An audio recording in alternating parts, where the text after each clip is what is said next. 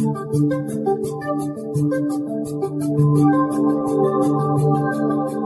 Abby Strauss, and welcome to the Expert Speak, a service of the Florida Psychiatric Society. The last decade or so has seen a real upsurge in the interest and study of fish oils, which are also known as omega 3 fatty acids. Even the National Institute of Health lists a role for these products in three cardiovascular conditions. In mental health, however, it's a bit more complicated, and we have always had a desire to initiate treatment as early as possible because it links to a better outcome. Perhaps there is some use of fish oils in this product or in this uh, endeavor. Dr. Jaime Fernandez is on the faculty at the University of South Florida. Dr. Fernandez, thank you so much for joining us. Thank you. Let's begin with a very basic definition here. What is a fish oil? So, fish oil are polyunsaturated fatty acids that are found in fish, is, one source. And, and over time, we've found that the American diet probably doesn't contain enough of these types of fatty acids as opposed to um, Mediterranean diet, which seems to be higher in the omega 3 fatty acids specifically. American diet contains a lot of the omega 6 fatty acids, but there seemed to have not been enough of, of the omega-3 polyunsaturated fatty acid types.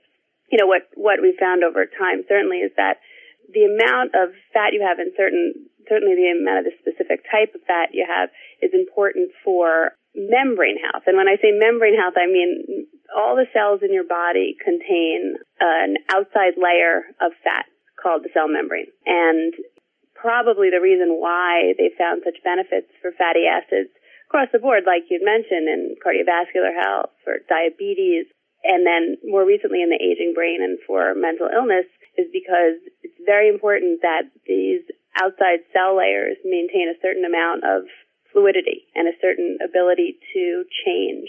So if we don't take enough omega 3, but we're taking too much omega 6, we're somehow interfering or impairing the cell membrane's normal or good activity? Correct. So there's a lot of proteins that are embedded in these cell membranes.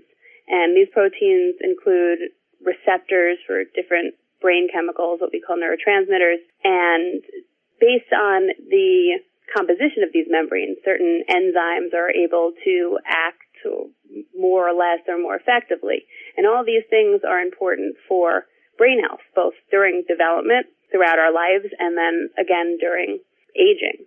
One of the things that has come up in, is the notion that the American diet is much too high in the omega 6 form and not in the omega 3 form.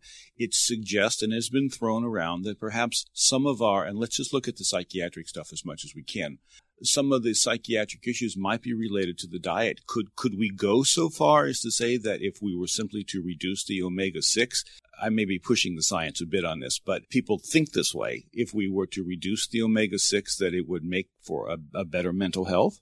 Yeah, you know, I, I think that uh, reducing the omega 6 is one part of it, but it does seem more and more that specifically increasing the amount of omega 3s in the diet is what specifically m- might help maintain this type of membrane fluid, fluidity, plasticity, that ability to change. So I think it, it's in part, yeah, reducing the amount of omega 6s perhaps, but probably more so supplementing or, you know, just naturally incorporating omega threes uh, into your diet more may be maybe more helpful. Then I'm not sure if, if incorporating extra speaks to just the general paucity of omega threes in our diet or the fact that we may need more. You know, it's important to mention that omega threes are an essential fatty acid and we need to get them from food. It's not something our body can make naturally that we just augment with supplements. It's something that we actually have to get exogenously from, from things like fish. And what's interesting is that the fish themselves don't make it. They get it from the algae that they eat. Right. So it goes way back in into the food chain. Okay, so let's talk a little bit then about the notions that somehow this might affect emotional problems. And like with dementia, or recently there has been a very interesting article suggesting that using the uh, omega 3 fatty acids could even reduce the progression to psychosis. This is very exciting. I, I just would like to hear your comments on this. It is very exciting. It's very exciting, first of all, because you know, schizophrenia is such a prevalent illness. And, you know, while we have some treatments once symptoms are already present, we don't have too many treatments aimed at what we call this prodromal period. So the initial stages of schizophrenia that are sometimes very subtle and seem to progress over a period of time, usually a year to two, before they develop these kind of frank psychotic symptoms that are more often associated with, with schizophrenia. So the the idea, you know, since since studies started coming out in, in the 90s, has have been that if we could target treatment during this prodromal period, then maybe we can either stall or halt the progression to full blown schizophrenia. Now, the problem with treating a prodromal period is, is you don't quite have this symptom yet. So how can we justify using the medications which, you know, you need to use in frank psychosis, but also have some side effects that are, are not, you know, so at what point do the benefits start outweighing the risks when you're talking about this very subtle period of disease? So, you know, even though there have been previous studies looking at using the antipsychotic medications that showed some good results in stalling or halting the progression to frank psychosis, in general, that, that benefit was not sustained after after treatment was stopped. And again, you're opening people up to some unwanted side effects and not really sure if they're going to progress to the disease.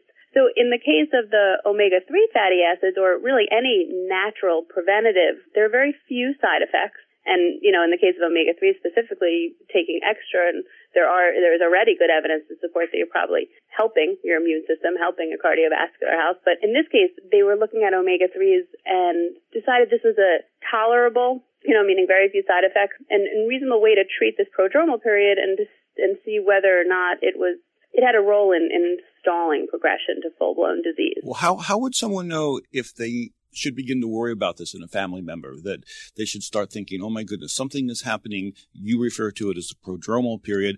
When does someone start? How, what signs and symptoms, if there are any, to suggest, okay, it's time to go get some fish oil? Right. You know, well, well, often, unfortunately, something we kind of see in retrospect, but, you know, certainly the typical symptom, and, and generally you're looking at the younger population, probably prior to age 25, but people who used to have a lot of friends suddenly seem to be more socially withdrawn or have less friends. A typical scenario would be someone starting college and they've been a straight A student in high school and they do very well through their first year and they have friends and you suddenly see that start to drop off. You know, a change in their social behavior, a change in their academic functioning, a change in their global functioning. You just notice subtle differences. And then, you know, often, like I said, in retrospect, you could say, well, you know, tell me what they, this person was like six months ago and tell me what they're like now. Generally, in, in, that period, you do see a, a decline across the board in, in functioning. The, the other thing also is that we now know that there is a strong genetic disposition for schizophrenia. So family members with schizophrenia and those symptoms together can often be predictive of folks who are at high risk for developing full blown disease in some manner, it sounds simplistic, but it's very central to all psychiatric diagnoses, and that's for the doctor to have a very good family history as well as an individual history. We've said that a thousand times, but it's so important we can't get away from it. Correct, and, and often I think that the developmental history is overlooked as well. I know our, a lot of our child psychiatrists are are um, are trained very well and and very proactive about taking a good developmental history, but you know more and more the research in neurologic illnesses is pointing to a need for us to be able to pick up more subtle signs clinically, hopefully in the future, you know, by, by other forms of diagnostics, but were subtle signs that maybe there was something a little different during development. One of the things that also comes up frequently is the notion of how much fish can you eat and not get too much mercury. Right, right. And I think I think that is is the big question. And so, you know, they ask you to limit the the more mercury containing fish, things like tuna fish. But but in general that is always going to be the balance, which is why it is nice to have commercially available supplements as well as just incorporating fish into your diet. And and just to make our standard sort of warning, the fish oil marketing people are not regulated. it, it is like generic medications in the worst sense because we Correct. really have no idea. So is there any hint? Can you give any advice on is there a better form, a, a more dangerous form? How do you know if you're swallowing something that's good? Yeah, you know, and, and that is the problem again with these commercially available supplements. There is no regulatory agency that oversees their quality control. So when you look at a study like the one from Archives, it, it's very high quality control in the types of fish oil that they're administering. You know, if you walk into your general vitamin store, there may not be. So you really don't know. Sometimes it is best to get it from the actual just eating eating the fish. So I'm I'm not yeah I'm not really sure actually how you would know. I don't think anyone would, and I think that's part of the problem. But we do know that as as benign as the fish oils are, there are some potential side effects, and I know some people who like with the dementia folks, and they're also on aspirin. That could not be a good combination.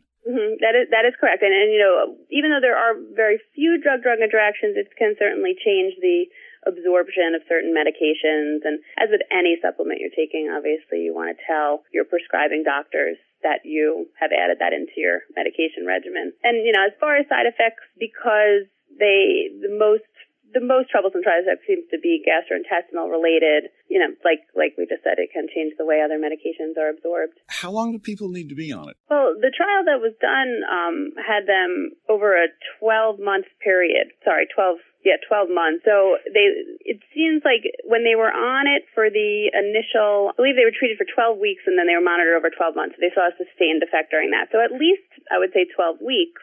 But, you know, as far as incorporating this into your diet, because there are minimal side effects, if you're just getting it through food, you should be getting adequate amounts. And then, you know, if you supplement daily, I don't think anyone really knows, but I think that, you know, if you do it over a period of time, you should be able, I, you know, I don't really know actually. No, well, no, no, that's a fair yeah. question because I didn't know either. And, and I just thought you might be. I was looking for some sort of hint whether it needs to be something that's chronic or you just take it for a couple months. And and your your question is exactly the same question that people have, parents have when they give it to their kids. You know, how long? And we don't right. we and, don't and know. When and and they start, you know, they've started putting fatty acids in general into. I mean, certainly we know that things like DHA are very important for the developing brain. And DHA, but I would imagine all these things. DHA is one of the fatty acids one of the fatty acids that you often see now in in um you know for uh baby baby uh, formula and and things like that um it's found in uh, a lot of the baby foods because they have there is a study support that it's important in the developing brain, and I imagine